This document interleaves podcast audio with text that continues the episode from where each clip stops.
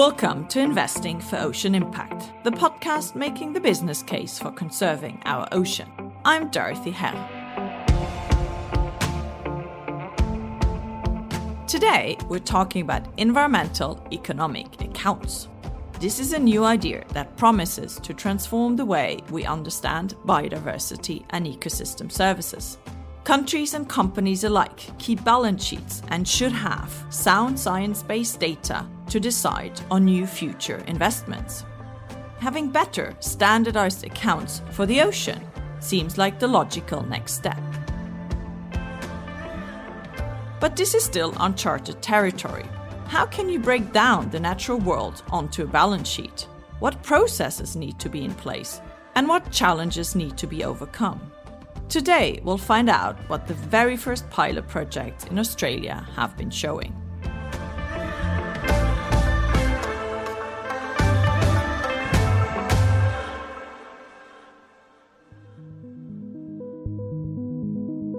That's why I'm joined by Crystal Bradley, Director of Environmental Economic Accounts at the Australian Department of Climate Change, Energy, the Environment and Water. Hi, Dorothy. Thank you for having me and Ben Milligan, Secretariat Director of the Global Ocean Accounts Partnership, or GOAP. Pleasure to be here. Thanks, Dorothy.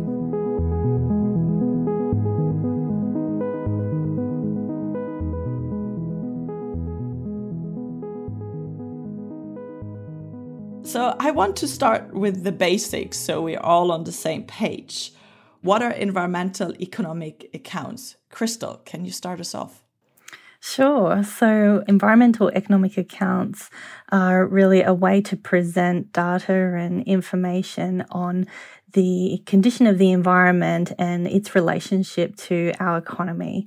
Um, they track our ch- uh, the changes in natural wealth and uh, help us understand the benefits of the environment to the economy and society, as well as um, the impacts that we have on the uh, environment. Ben, do you agree with that description or where would you elaborate a bit? Absolutely. And the idea of this approach is not new. It was very much a feature of intergovernmental discussions about the environment back into the days of the uh, early UN conferences on environment and development and all of the discussions around sustainable development globally. If we go back to the big Rio conferences in the early 90s, there was a lot of discussion about how we bring together environmental information to make it visible to investors and economic decision makers and environmental economic accounting applied to the ocean or any other issue is the product of all of those hard discussions over decades. And what are maybe some of the services and benefits that are accounted for, and any coastal marine examples you could give us? Marine and coastal ecosystems, the nature that connects us offshore and, and on the coast, provides a, a whole suite of services. Generally speaking, these are divided into broad buckets. One is often called provisioning services, the food, the fuel, and the fiber that we get from nature of our oceans and coasts. Another is regulating and maintenance services. This is how nature helps manage risk, things like mitigation of climate change or protection from storm surges and flooding. And then there's another broad category of services, sometimes called cultural services, lots of different names for that broad category, which captures the fact that we also have a deep affinity with nature. We have spiritual connections, we have cultural connections, recreational connections, and these aren't always easily manageable in purely quantitative terms, but they're very significant, and we should also consider them for accounting purposes. So the accounting process is all about trying to make those visible to decision makers in structured ways. Can I add to that, Dorothy? That uh, these accounts are prepared in in accordance with a global system of environmental economic accounting that's endorsed by the United Nations. So we have this wonderful, consistent international framework that is actually consistent with the system for um, national economic accounting, um, which makes these environmental economic accounts interoperable with our traditional economic accounting. So does that mean both within the national system it will be integrated and comparable, but also internationally between countries? So is there an effort for standardization? Yes, and that's the intent. And Ben might like to add to that as well. This comparability across countries of environmental data and the insights we get from well organized data becomes really important for scaling of finance because if we can't compare performance from individual project to individual project or policy to policy, it's difficult for investors to get an insight into the risks across projects or to combine different nature focused projects, whether it's restoration or conservation, into larger aggregate investments that really work at scale. And how do you then, in terms of, you know, this is a very science based approach, as I understand, looking at these different uh, services of the, the ecosystems to bring them into national accounts. But how do I have to imagine that? I have data information from the field. How do they make it to the balance sheet of a country, Ben? Well, the keywords really, from my point of view, are, are structure and standards. So we have internationally agreed ways of bringing this information together. And that includes within it a structure that helps all the individual specialists that are concerned about the environment and the ocean to develop knowledge that's bigger than the sum of its parts. So within the global scientific community, you have many deep experts that measure particular aspects of particular environmental systems, how economically important they are, how we relate to the environment. But in every individual study or assessment, there tends to be a great diversity of different metrics and different methods. So the accounting is about bringing a degree of comparability to those in a common framework so that they can all live together and provide collective insights rather than small scale individual ones. And, and this is exactly analogous to how accounting for the economy works. So we have lots of diverse sets of economic information in every country around the world. We have tax records, we have survey based data for what businesses are doing and what they're investing in. And the national accounting process is all about bringing that together. So it's in common formats. And that's really powerful because we can get high level insights that are relevant to big decisions. And gross domestic product, the main indicator output from national accounts, is, is a really good example of that. So the environmental economic accounting for the ocean or any other environment is all about how we go beyond GDP to make nature visible in decisions which typically excluded nature historically to our detriment. Great. Well, Crystal, this is of quite a high importance to Australia, right? So maybe you could tell us a bit about the experiences and efforts that are ongoing in Australia at the moment. Yeah, absolutely. Um, environmental economic accounting has been happening in Australia for quite a while at various scales by multiple different types of organisations.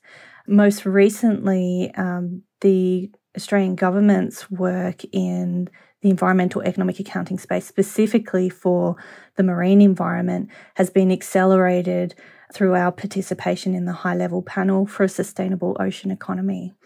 We started work in this space uh, with a relatively small pilot in Geographe Marine Park off the western coast of Australia. Essentially, we developed a set of accounts to examine the multiple benefits of this newly established marine park.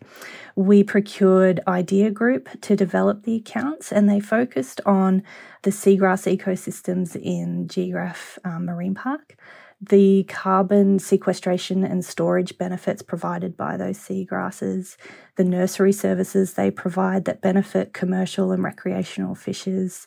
Also, looked at whale watching tourism and uh, the potential threat of large vessels anchoring in that area of the bay. That work kicked off in around 2019 and finished the year after that.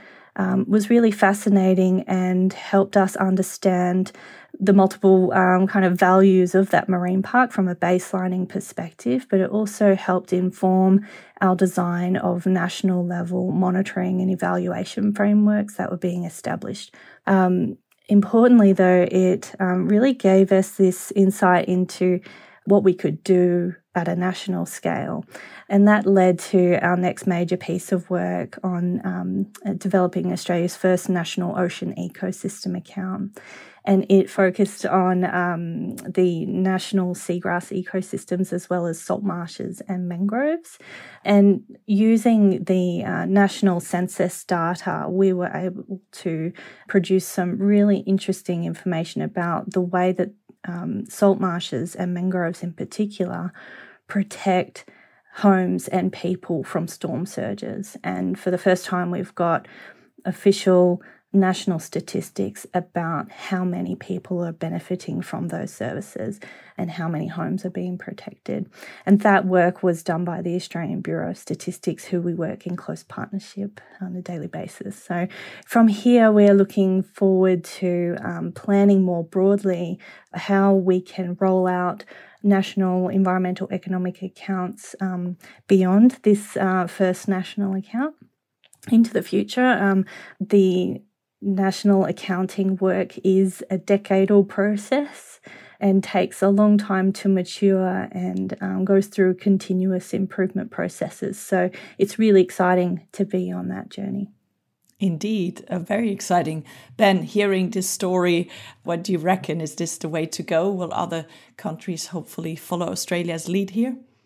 Well, they're rapidly growing, and Crystal's described an amazing example of how governments and experts are working together to organize information that supports decision making about our protected area system and then how that developed into broader national insights for policy about the benefits of a whole range of coastal ecosystems for climate change and other benefits related to de risking of our lives through nature based solutions. These are good examples of a trend that is really rapidly becoming global. And there are at least 30 countries around the world that are pretty seriously trying to develop ocean accounting systems, targeting not only conservation and management use cases, but strategic planning for economic development informed by nature, planning of offshore infrastructure investment from the public sector in different fiscal interventions related to how we develop the ocean. The, the use cases of this are, are as diverse as country circumstances are diverse.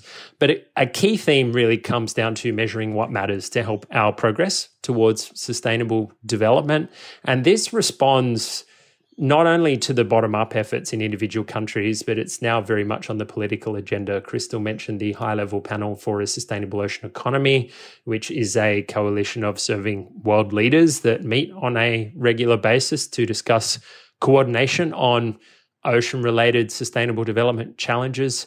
They have a heads of government commitment as part of their package of commitments related to how we manage the ocean, focusing specifically on ocean accounts and valuing the ocean environment. Very recently at the Global Biodiversity Conference in Montreal, we had specific commitments emerging there about the need to develop ocean accounts as a foundation for how we manage marine and coastal biodiversity.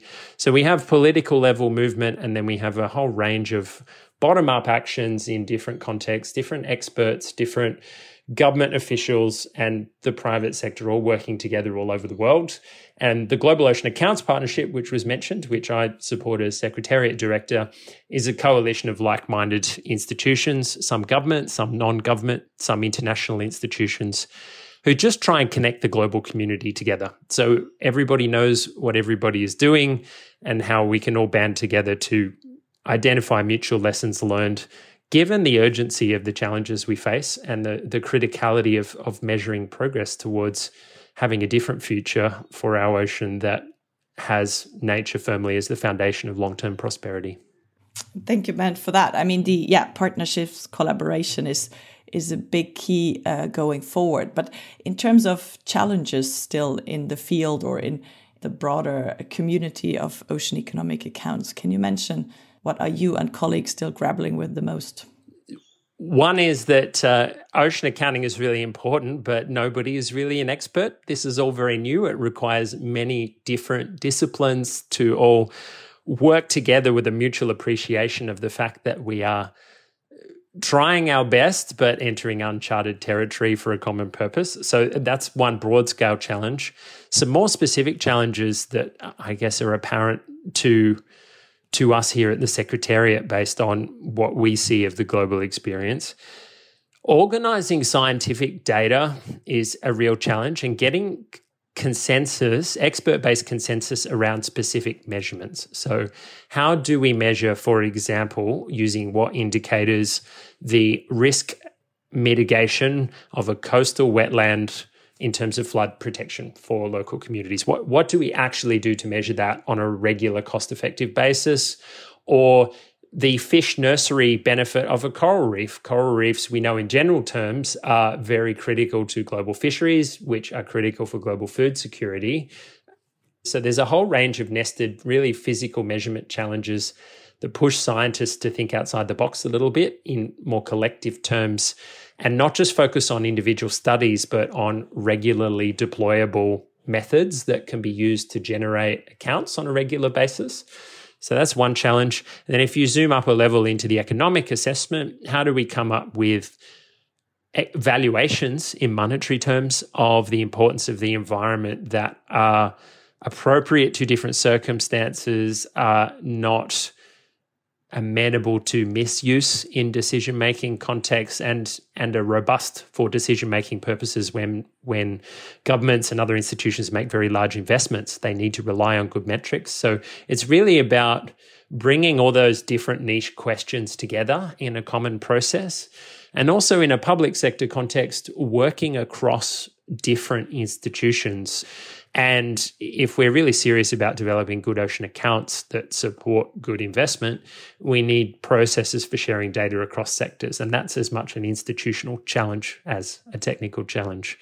But the responses to these challenges are proliferating really quickly. And, and you've heard a wonderful example of that from Australia. Indeed, Crystal. Did you encounter any of those challenges in both the project and the more national oriented efforts you already described? Yes, absolutely. And um, just touching on that multidisciplinary nature that Ben was referring to through his answer, that's a real challenge operationally. And it's, I guess, in two main perspectives, we've experienced that um, doing the national accounts. One is in finding mechanisms, the most appropriate mechanisms to incorporate a really wide range of different expert inputs into the account development process, and that is fairly a novel um, process. You know, it requires more collaboration than we've needed to do before, and therefore new structures or altered structures to support that. The other aspect is in co designing for end users, where we have been very focused on ensuring that the accounts developed are designed so that they are really useful to decision makers. Um, so, incorporating end user needs into the account design process is another factor again, as a completely different group of stakeholders and building the structures to support those inputs again um, is is a new challenge. And yeah I, I, think it's a global challenge that we're all on a journey on together. Um, and i have not yet seen anybody who's got all of the solutions yet on those um, those challenges. But great to have an effort like the global ocean accounts partnership that can indeed bring bring together the lessons learned. But maybe Crystal, staying with you in terms of you know the the examples that are coming forward now.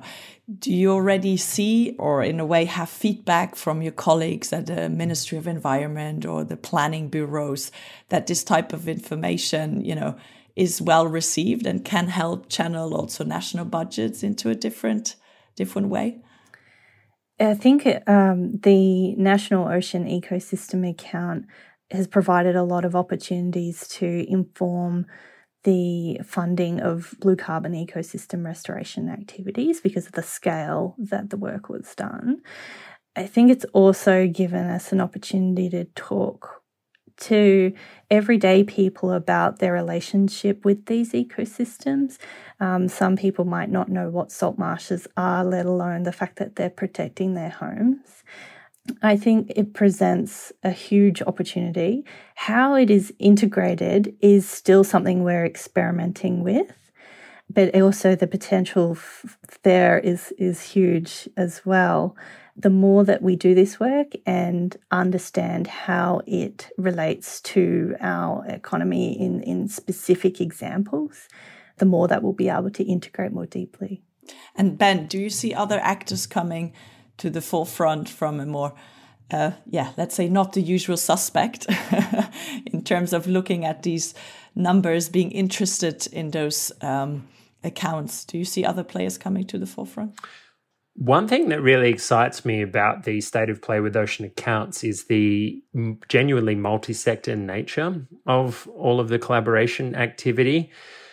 In the Sustainable Development Goals, there was a lot of aspiration around radical collaboration across sectors in Sustainable Development Goal 17, in particular, to solve the challenges we all agree are, are critical for our common future. And we're genuinely, in my view, seeing evidence of that in the ocean accounting space. To give you a few examples of that, so all of the government progress around embedding this in different types of government decision making at local scale and global scale, that's one. Efforts in the private sector to incorporate environmental risk and values into different kinds of decision making, whether that's local businesses looking at targeted collaborative management of coral reefs or mangroves to support their fishing activity at very community scale, or all the way out to big multinational enterprises looking at their carbon footprint or supply chain risk. So there's, there's an interest in accounts in that context. And then in civil society and the non government sector, better ways to communicate the value of their activities and make arguments to those making decisions at scale about how those decisions should be made differently. So there's a common thread running through all of this activity of better organized information that reveals our current status. And if, in coming back to the theme of this podcast, if we're going to get a scenario which we almost all agree we need of much bigger investment, broadly defined, in how we protect nature's wealth in the ocean and elsewhere, we have to reveal that. And we have to reveal that in really transparent, robust ways because people who spend money are legally and in many other ways accountable for that investment. So they need to be confident that if they spend $100 on restoration of a wetland or any other coastal system, that there will be certain benefits and that there will be certain risks. And until we reveal that it's it's easy to say we need the change but we we actually have to really put it into action. And that's that's the potential we have here in the aligned interest i think. And crystal do you also see an increased interest from the private sector broadly or sort of different financial actors that are starting to more collaborate or even further collaborate on this topic around ocean economic accounts in australia Yes, very much so. Um, I think the demand for reliable measures of biodiversity in particular is just increasing. Um, and I don't think that's going to change anytime soon with the prospect of biodiversity markets um, on the horizon. It really is essential. And I think what um, is attractive about the environmental economic accounts in part is their delivery by um, national statistical officers who have the authority and independence to um, provide the information, and it really is uh, trusted. It doesn't need to be questioned or doubted. And these are the kinds of authoritative measures of biodiversity that I think people are really screaming for um, so that they can make these um, uh, decisions confidently about where they're investing. Great, thank you. Well, I sort of wanted to finish off by an example, which is a collaboration between IUCN, the Global Ocean Accounts Partnership, and the Australian government um, around the Blue Carbon Accelerator Fund. It's an exciting effort to help project developers on the ground around conservation and restoration efforts. And actually, in its newest sort of call for proposal, we're looking at for project developers around implementing some of these efforts on the ground. And Ben, I wanted to ask you, can you tell us a bit what you're expecting, how the Global Ocean Accounts Partnership will collaborate with those developers and what type of information you can help them uh, come to the surface? Thanks, Dorothy. Sure. What I find exciting about that collaboration is the opportunity to really work closely with on the ground practical nature restoration activity and co develop local scale accounts with them.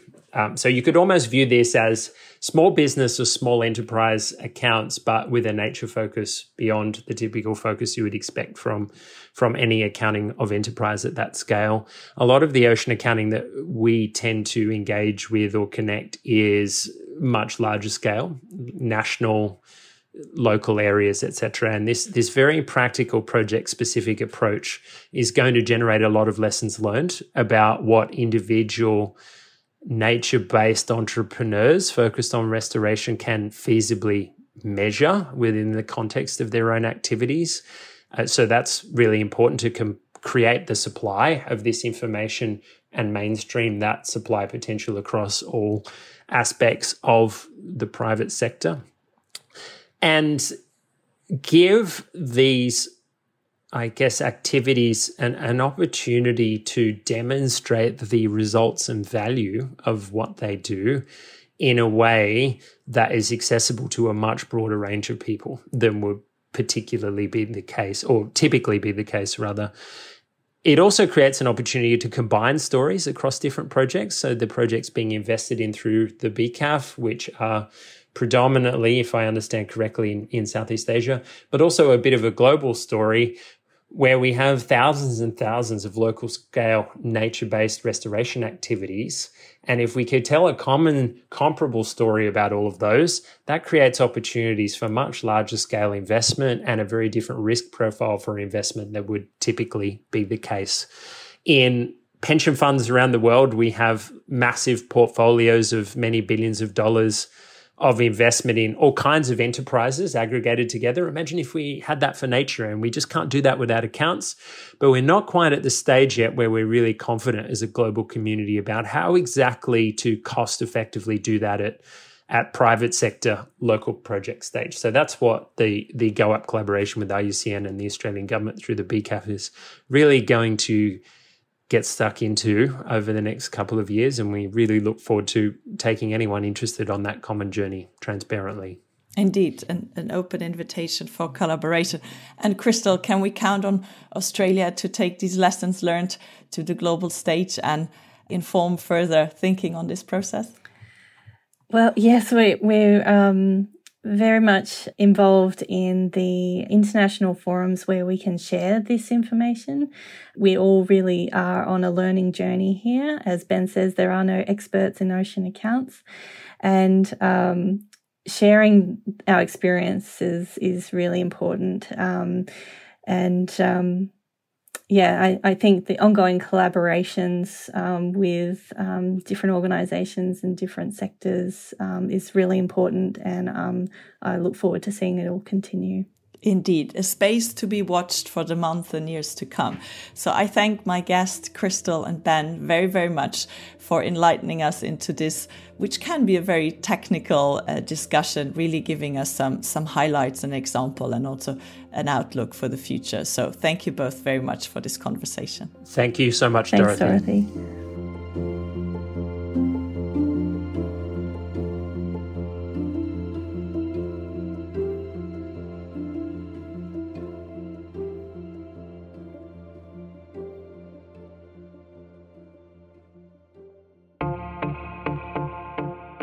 That was Crystal Bradley and Ben Milligan joining us to explain ocean economic accounts. Next time, it's the finale of season 2.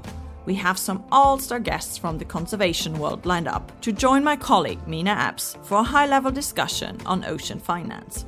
We're taking a short break beforehand, so do listen to that episode when it arrives in about a month's time. Investing for Ocean Impact is a fresh air production on behalf of IUCN, the International Union for the Conservation of Nature. It was produced by Phil Sansom with production assistance from Anthony Hobson. To find out more about the subject, visit our website, bluenaturalcapital.org. I'm Dorothy Herr. Thank you for listening.